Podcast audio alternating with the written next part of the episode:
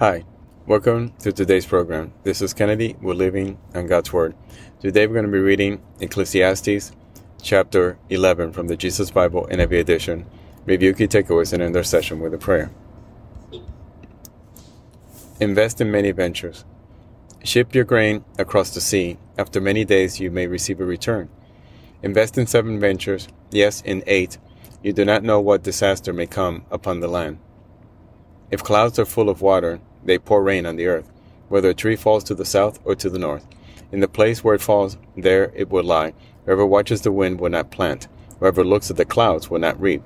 As you do not know the path of the wind, or how the body is formed in a mother's womb, so you cannot understand the work of God, the Maker of all things. Sow your seed in the morning, and at the evening let your hands not be idle. For you do not know which will succeed, whether this or that, or whether both will do equally well. Remember your Creator while young. Light is sweet, and it pleases the eye to see the sun. However many years anyone may live, let them enjoy them all. But let them remember the days of darkness, for there will be many. Everything to come is meaningless.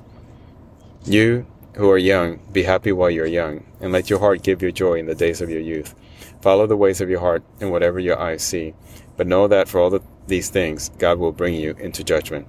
So then banish anxiety from your heart and cast off the troubles of your body, for youth and vigor are meaningless. This is the end of Ecclesiastes chapter 11.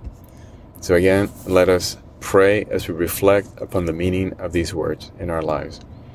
Father, again, grace us with your forgiveness, with your love, with your awesome power. Allow us to understand how small we are in this world. We are your creation, we're created in your image, but we only have power and strength if we are in you, if you're in our heart, if we allow you in. For you give us free will to make the right choice. Father, you're the creator.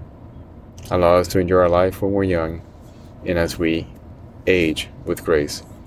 Allow us not to be fools, not to be misled, not to go down the wrong path. And if we do, allow us to come back quickly back to you, Father God. We love you. We miss you.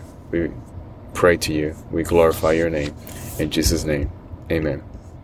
This concludes today's reading interpretation of Ecclesiastes chapter 11. We hope that you will join us again tomorrow. God bless you. This is Kennedy, your brother in Christ, always.